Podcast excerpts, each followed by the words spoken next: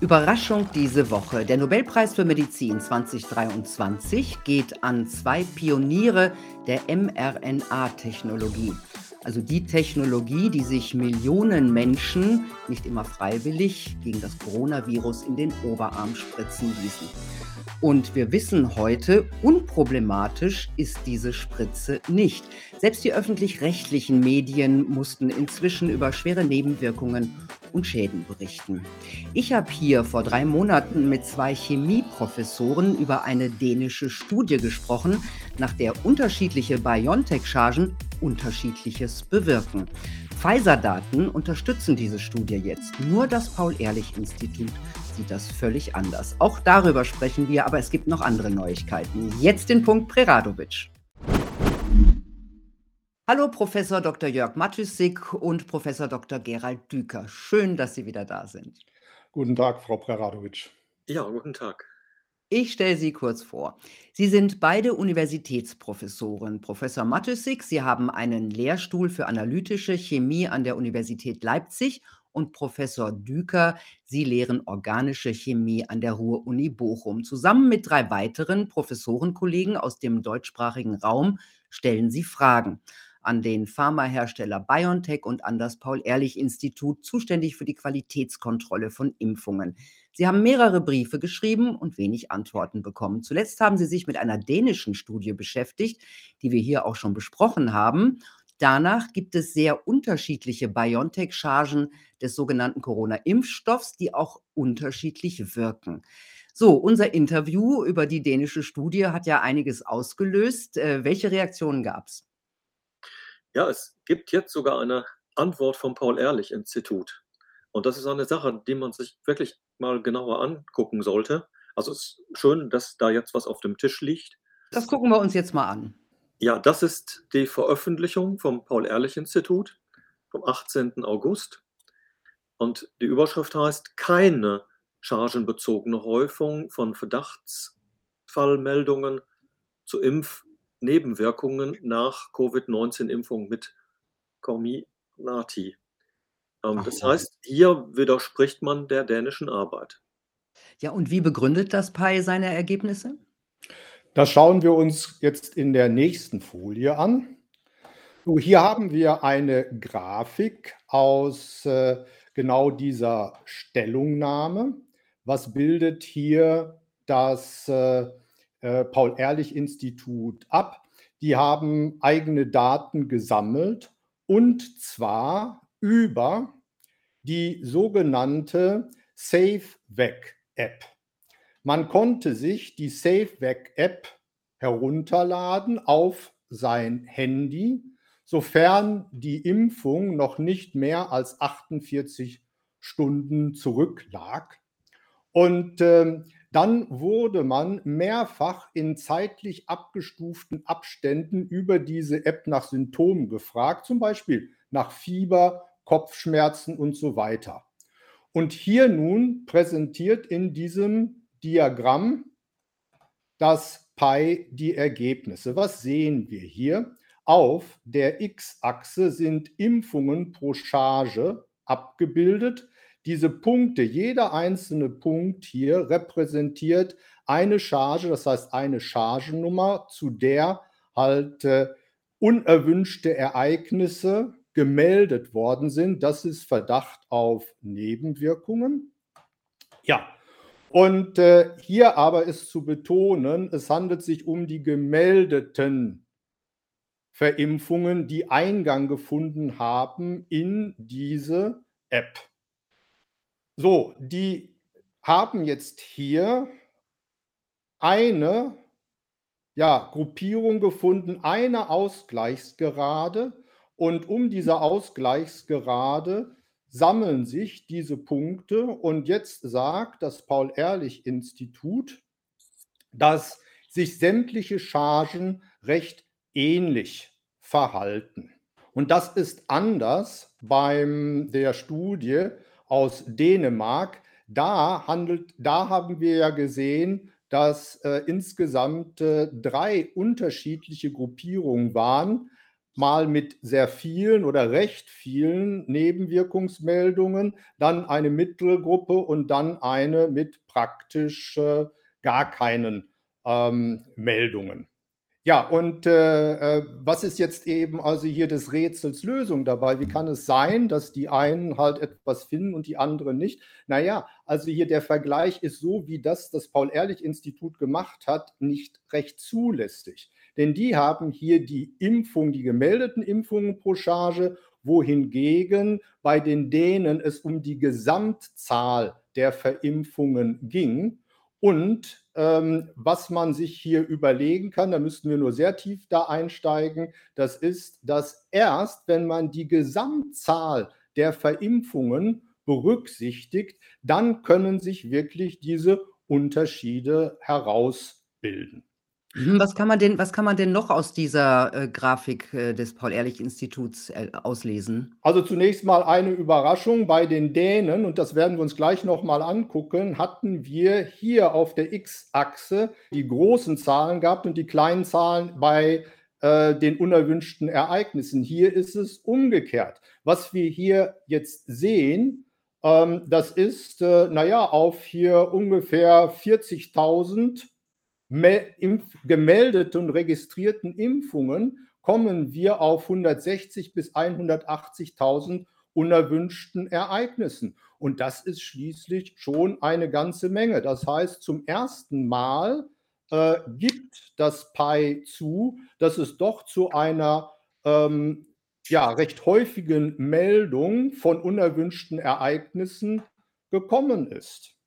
Das Aha. passt nicht dazu, dass uns gesagt wurde, das wäre nebenwirkungsfrei. Also jetzt haben wir die Daten vom Paul-Ehrlich-Institut und sehen, dass das nicht stimmte, was man uns gesagt hat. Ja, aber ich möchte an der Stelle noch ergänzen, interessant ist, dass die Dänen einen Anteil von 20 Prozent schwerwiegende Nebenwirkungen erfasst haben, die SafeVac-App aber weniger als 0,7 Prozent. Das heißt also, fast alles war dabei nur recht harmlose Nebenwirkungen wie halt äh, ähm, ja, ein bisschen unangenehmes Gefühl in der, in der Einstichstelle. Und was Aber überhaupt nicht gefunden worden ist, das sind Todesfälle im Unterschied zu der dänischen Veröffentlichung. Ja klar, weil hier äh, schon von ja, intrinsisch bei der SafeVac-App werden Todesfälle selbsterklärend nicht erfasst. Ja, klar. Wer nicht mehr lebt, kann auch sein Handy nicht mehr bedienen. Ich glaube, das hat dann damit zu tun. Also, wir stellen fest, das, äh, Paul-Ehrlich-Institut gibt auch viele Probleme mit, äh, dieser sogenannten Impfung zu. Berufen die sich jetzt, äh, nur auf diese Handymeldungen? Haben die nichts anderes im Köcher? Also, das ist das System, genau. Es basiert auf diesen Handymeldungen, ähm, und die App muss in den 48 Stunden nach der Impfung gestartet werden. Mhm. Dann würde ich sagen, schauen wir uns noch mal die dänische Studie an, ähm, und fragen uns, gibt es da auch Neuigkeiten? So, hier sehen wir also die Grafik aus der dänischen Studie, die wir ja nun bereits äh, kennen. Zur Erinnerung, die Dänen haben drei Gruppen von Impfungen mit äh, unterschiedlichen Anzahl von Meldungen gefunden. Wir haben hier die großen Zahlen auf der X-Achse, die kleineren Zahlen auf der Y-Achse. Und hier hatten wir die ominöse Gruppe von den blau hier gekennzeichneten Chargen, die ungefähr auf zehn Verimpfungen eine Meldung bekommen haben. Sie erinnern sich, äh, jetzt, was hatten wir gerade in der SafeVac-Studie gesehen? Da war es umgekehrt auf eine Verimpfung mehr als vier Meldungen. Das ist ein Riesenunterschied. So, aber hier drin hatten wir halt auch 20 Prozent äh, von äh, besonders schweren Fällen und auch äh, jenseits von 200 Todesfällen gemeldet. Was ist jetzt hier nun neu? In der Zwischenzeit wissen wir, dass die blauen Chargen die sehr frühen Chargen sind, nämlich diejenigen, die im Zeitraum zwischen dem Januar und dem März 2021 verimpft worden sind. Mhm. Also daraus ergibt sich jetzt für mich die Frage, wer hat denn nun recht, das Paul-Ehrlich-Institut oder die dänische Studie? Gibt es nun eklatante Chargenunterschiede zu Nebenwirkungsmeldungen oder nicht? Und da können wir uns mal angucken, was Pfizer selbst berichtet hat, und zwar schon ziemlich früh. Hier sehen wir den sogenannten Periodic Safety Update Report oder auch PSUA Nummer 1 ähm, genannt. Ähm, den musste Pfizer der EMA vorlegen und auch den ähm, nationalen Behörden. Wir sehen, das ist von Juni 2021, also ziemlich früh schon. Und hier werden die am meisten aufgefallenen Chargen genannt. Und blau markiert sind ebenfalls den Dänen aufgefallen. Also das war dem Paul-Ehrlich-Institut bekannt, der Bundesregierung war das bekannt, das hat eine kleine Anfrage ergeben. Insofern ist es unverständlich, dass diese Institutionen nach wie vor sagen, dass die Chargen ähm, nicht unterschiedlich wirken würden. Das ist denen bekannt und das ist, hat der Hersteller ja auch so berichtet, wie hier steht. Okay, also wusste man früh von den schweren Problemen mit der Spritze und man hat die Impfkampagne nicht gestoppt. Nur mal so als Fakt dazwischen. Ähm, noch mal zur Erinnerung, wie kommen denn diese Chargenunterschiede zustande? Ja, Frau Preradovic, da sind im Wesentlichen drei Einflussgrößen äh, zu benennen, die in den Unterschieden bei den Meldungen zu den Verdachtsfällen führen können. Das ist zum einen, wo wir jetzt wissen, das waren die frühen Chargen und da ist ein zeitlicher Faktor dabei, die zeitliche Abnahme der Meldungen oder der Verarbeitung der Meldungen, möglicherweise auch ein Einfluss einer zunehmenden Tabuisierung. Es wurde ja ständig mitgeteilt, dass es keine Nebenwirkungen gebe. Hinzu kommt reale Unterschiede in den Chargen, die EMA, also die Europäische Medizinische Agentur, hat eine, einen immensen Toleranzbereich an Spezifikationen erlaubt. Das erinnert schon sehr stark an äh, Patentschriften, wo man auch in jeder Hinsicht abgesichert ist. Beispiele dazu, die Größe der Nanopartikel von 40 bis 180 Nanometer, das sind Riesenunterschiede weil die Eigenschaften der Nanopartikel sehr stark von ihrer Größe abhängen. Und hinzu kommt noch die Menge mancher Inhaltsstoffe. Da darf auch gerne mal das Doppelte drin sein, wie äh, ursprünglich anvisiert. Und dies alles bietet dem Hersteller so einige Möglichkeiten an absolut legaler Veränderung und Anpassung.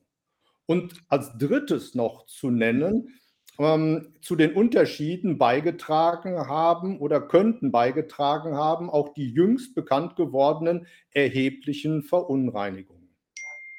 Genau, über die sprechen wir auch noch. Ähm, aber was mich jetzt interessiert, waren die späteren Chargen harmloser als die frühen blauen, die wir vorhin als blau gesehen haben, wo, wo man ja dann schnell wusste, äh, dass die nicht unproblematisch sind? Also von den späteren wissen wir nur, dass es da weniger Meldungen gab. Aber wenn die Behörden überlastet waren schon von den frühen Meldungen, dann ist das vielleicht gar nicht ins System hineingekommen. Die späteren Chargen hatten vielleicht auch einen anderen Grad von Verunreinigungen. Das mhm. ist auch möglich. Also, es bleiben noch viele Fragen und jetzt kommen wir, ähm, zu dem Thema, das ja in den letzten Tagen für Wirbel gesorgt hat. Das sind die DNA-Verunreinigungen in den sogenannten Impfstoffen. Worum geht es da und wie besorgniserregend ist das? Diese Verunreinigung mit bakterieller DNA wurden erstmals im April 2023 in den USA bekannt und sie sind jetzt jüngst in Deutschland ebenfalls nachgewiesen worden und zwar von einem renommierten Analyseinstitut in Magdeburg. Und diese DNA-Verunreinigung, das ist schon ein äußerst wichtiger Befund in mehrfacher Hinsicht. Zunächst einmal sind anscheinend Grenzwerte überschritten worden. Laut aktuellen Berichten viel hundertfach, durchaus hier auch in Deutschland. Nur diese Grenzwerte gelten schließlich für einfach DNA in der Lösung. Hier haben wir noch zusätzlich einen anderen Fall. Man kann davon ausgehen, dass die DNA DNA, die man dort gefunden hat, beziehungsweise DNA-Fragmente, ebenfalls in den Nanopartikeln eingepackt äh, äh, wurden, äh, genauso wie die RNA eben einfach wegen ähnlicher, ähnlicher Eigenschaften, ähnlicher Polarität. Und wenn die einmal eingepackt sind in äh, diese Nanopartikel, werden die ja auch leichter in die Zellen transportiert. Also für so etwas sollte eigentlich der äh, Grenzwert nahe Null halt gelten. Mhm. Und wie kommt diese Fremd-DNA in diese Impfstoffe? Das ist ebenfalls sehr interessant. Und zwar stellte sich jetzt heraus, es gab zwei Produktionsverfahren. Mhm. Ein DNA-freies Produktionsverfahren, das verwendet worden ist, um die Präparate der klinischen Zulassungsstudie herzustellen. Info für die Chemiker unter den Hörern. Das Verfahren basiert auf der Festphasensynthese. Und dann gibt es ein zweites Verfahren, und zwar ein biotechnologisches. Das ist für die Massenproduktion.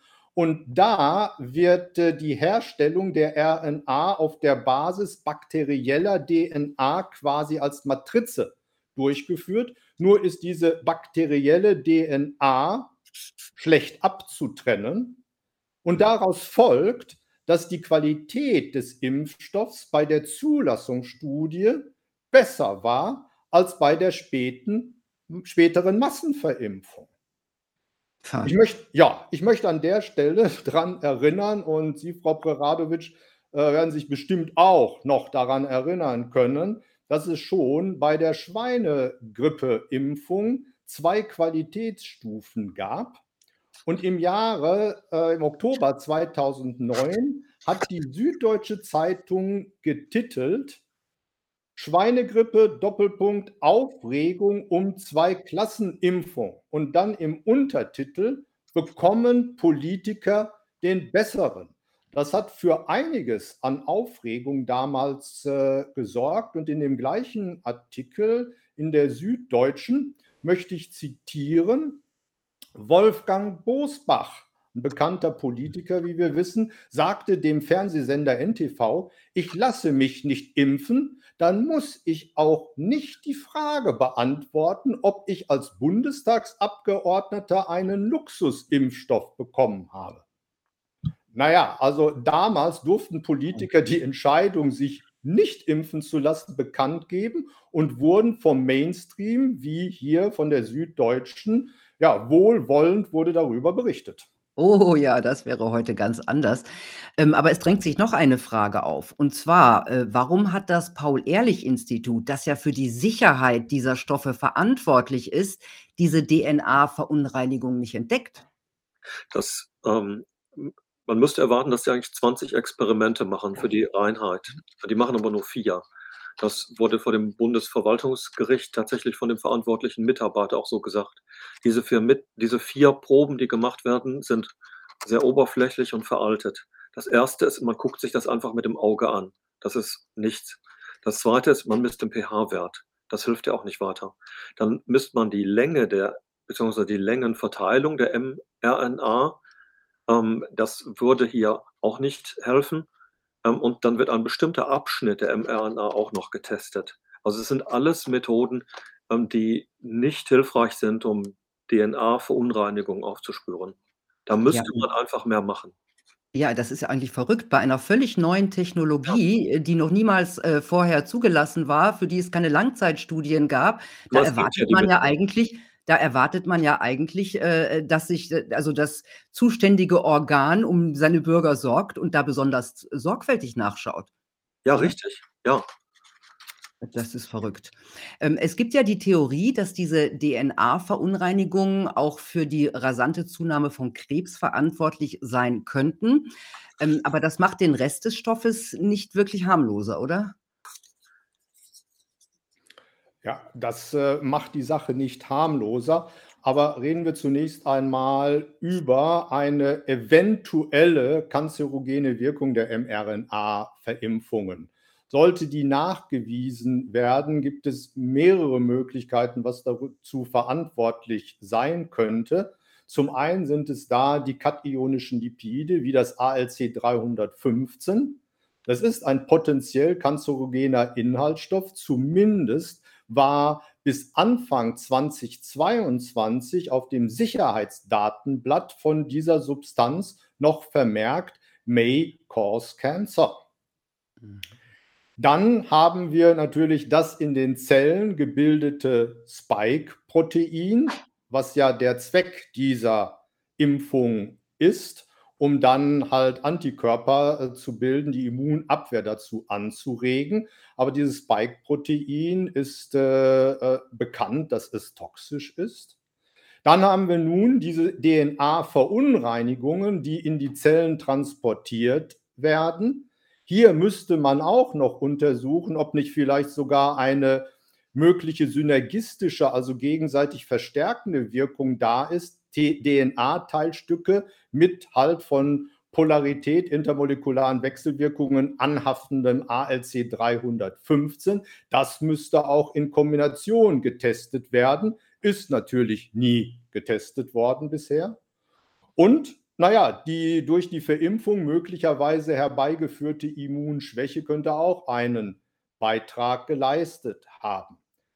Aber unsere Einschätzung, Frau Poradorovic, ist weiterhin, die DNA-Verunreinigungen sind zwar ein erhebliches Problem, vielleicht mit schrecklichen Folgen.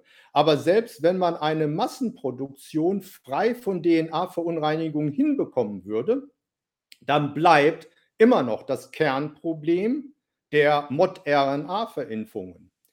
Die Zellen des Körpers werden zur Produktion von körperfremden toxischen Eiweißen angeregt, nämlich den Spikes.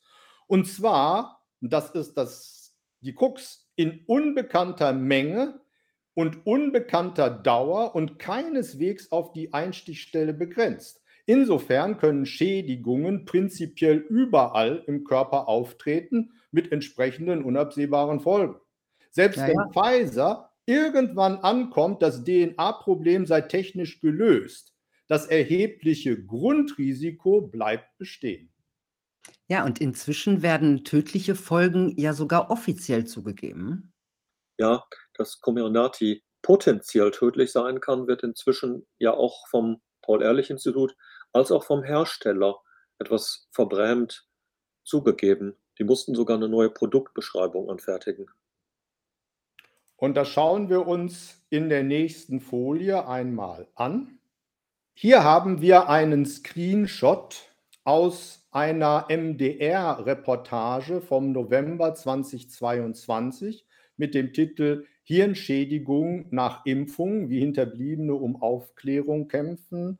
Äh, das sei den Hörern auch sehr empfohlen.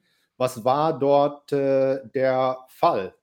Und äh, zwar hatte es einen Todesfall gegeben und die Angehörigen haben dann veranlasst, dass es eine Obduktion gibt, bei der zusätzlich zur Haupttodesursache, eine Lungenentzündung ist das gewesen, auch noch eine nekrotisierende Enzephalitis und eine Myokarditis als Impffolge festgestellt wurde.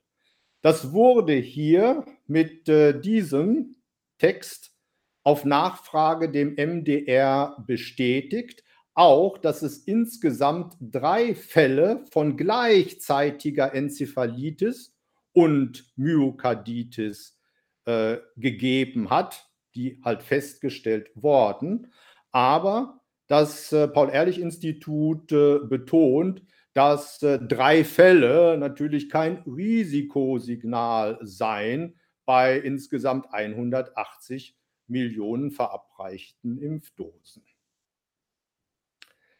Das Zweite, wo wir darauf aufmerksam machen wollen, ist jetzt hier zu sehen, das ist die neue Produktinformation für Comirnaty, also den Pfizer-BioNTech Impfstoff vom 29. August 2023. Und ich lese einmal vor. Nach der Impfung mit Comirnaty besteht ein erhöhtes Risiko für Myokarditis und Perikarditis. Diese Erkrankungen können sich innerhalb weniger Tage nach der Impfung entwickeln und traten hauptsächlich innerhalb von 14 Tagen auf. Sie wurden häufiger nach der zweiten Impfung und häufiger bei jüngeren Männern beobachtet. Die verfügbaren Daten zeigen, dass sich die meisten Fälle erholen.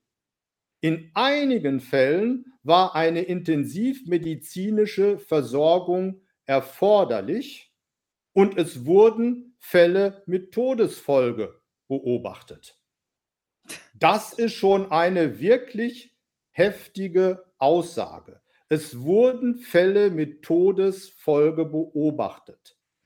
Heißt das, man hat zugesehen, wie junge Menschen daran sterben, sieht aber keinen Handlungsbedarf? Also schon aufgrund von dieser absolut offiziellen Produktbeschreibung, die jeder von der Seite der EMA runterladen kann. Es ist gleich auf Seite 4 von 590 Seiten. Ja, schon aufgrund von dieser Produktinformation muss doch die Impfpflicht für Soldaten aus Humanität und purer Logik sofort aufgehoben werden. Sehr, sehr guter Punkt. Also wer, wer das, was in dieser Produktbeschreibung steht, äh, vor einem Jahr gesagt hat, äh, der wurde diffamiert und niedergemacht. Ne? Daran möchte ich auch noch mal erinnern. Äh, das sind ja alles schon also auch erschreckende Vertuschungsversuche, würde ich sagen. Also jetzt nicht diese Produktsache, aber auch, was das wie das Paul-Ehrlich-Institut sich verhält. Ähm, was ist denn jetzt Ihr Resümee nach diesem Gespräch, nach diesen Neuigkeiten? Ja, wir sollten uns fragen, was lernen wir daraus? Wir müssen unbedingt zu dem Konsens zurückkehren, dass niemals wieder Menschen durch Schikanen und Zwangsmaßnahmen zu medizinischen Eingriffen wie so etwas wie solchen Impfungen mit einem gewissen Risiko gedrängt werden dürfen. Mhm. Und Professor Matysik, was ist Ihr Resümee? Also ich ähm, möchte an die, den Nürnberger Kodex erinnern, der ja auch juristisch relevant ist. Das wurde 1947 so festgelegt, dass Menschenexperimente nur freiwillig sein dürfen. Und ich fühle, dass die beiden Impfungen, die ich bekommen habe, nicht wirklich freiwillig waren. Also ich hätte sonst meinen Beruf nicht ordentlich ausüben können. Da war schon eine Menge Druck dahinter. Und außerdem sagt der Nürnberger Kodex, dass die vollständige Information vorliegen muss. Und das ist jetzt, ich muss bis vors Gericht ziehen, um vom Paul-Ehrlich-Institut ordentliche Informationen zu bekommen. Das ist absolut nicht in Ordnung. Nee. Vielen Dank. Äh, vielen Dank für diese abschließenden Worte. Vielen Dank, Professor Matissig und Professor Düker, auch vor allem für dieses wichtige Update zur Nobelpreisgekrönten mRNA-Technologie. Ja, gerne.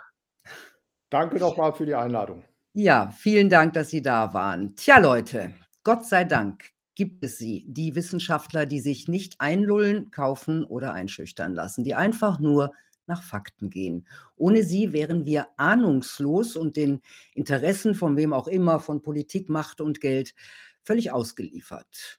Chapeau. Und euch da draußen eine gute Zeit. Bis bald.